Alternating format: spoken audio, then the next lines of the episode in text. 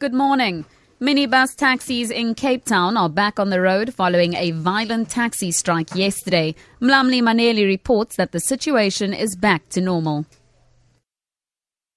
It's business as usual at taxi ranks in Cape Town, where terminals were deserted yesterday following a strike by taxi operators. They wanted to engage the provincial government on leadership issues of their associations as well as the impounding of vehicles in Nyanga and Gugulethu, commuters have started forming queues to board minibus taxis to their places of work and other destinations.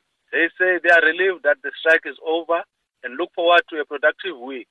The bus service is also operating smoothly. Yesterday, the strike turned violent with several vehicles being set alight and property vandalized. I'm Lam Maneli for SABC News in Cape Town. The City of Cape Town's fire chief Theo Layne says attacks on emergency services workers and vehicles impact negatively on their ability to provide an efficient and effective service to the very communities behind these attacks. Layne was responding following four incidents yesterday during which fire and rescue vehicles were stoned during a violent taxi strike. Layne further expressed concern about the availability of resources for the coming fire season when an increasing number of response vehicles had to be repaired. He says the occurrences of these attacks, such as the one last night in Nyanga, is becoming more frequent.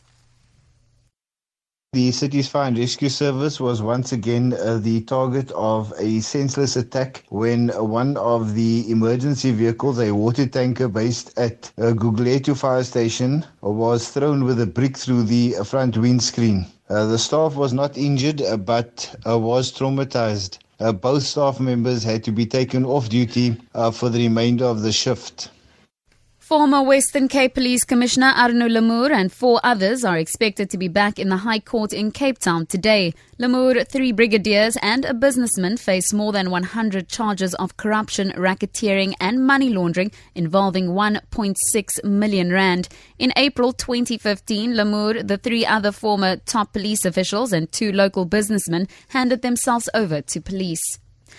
To end this bulletin, Myanmar's leader Aung San Suu Kyi has given her first national address on the violence that has caused more than 400,000 Rohingya Muslims to flee to Bangladesh in recent weeks. The Nobel Peace Laureate has been under international pressure to speak out against the military in Myanmar, formerly known as Burma. They have been accused of widespread atrocities and ethnic cleansing. Suu Kyi says she feels deeply for all those who are caught up in the conflict. I'm aware of the fact that the world's attention is focused on the situation in Rakhine State. And as I said at the General Assembly last year, as a responsible member of the community of nations, Myanmar does not fear international scrutiny and we are committed to a sustainable solution that would lead to peace, stability and development for all communities within that state. For Good Hope FM News, I'm Tamara Snow.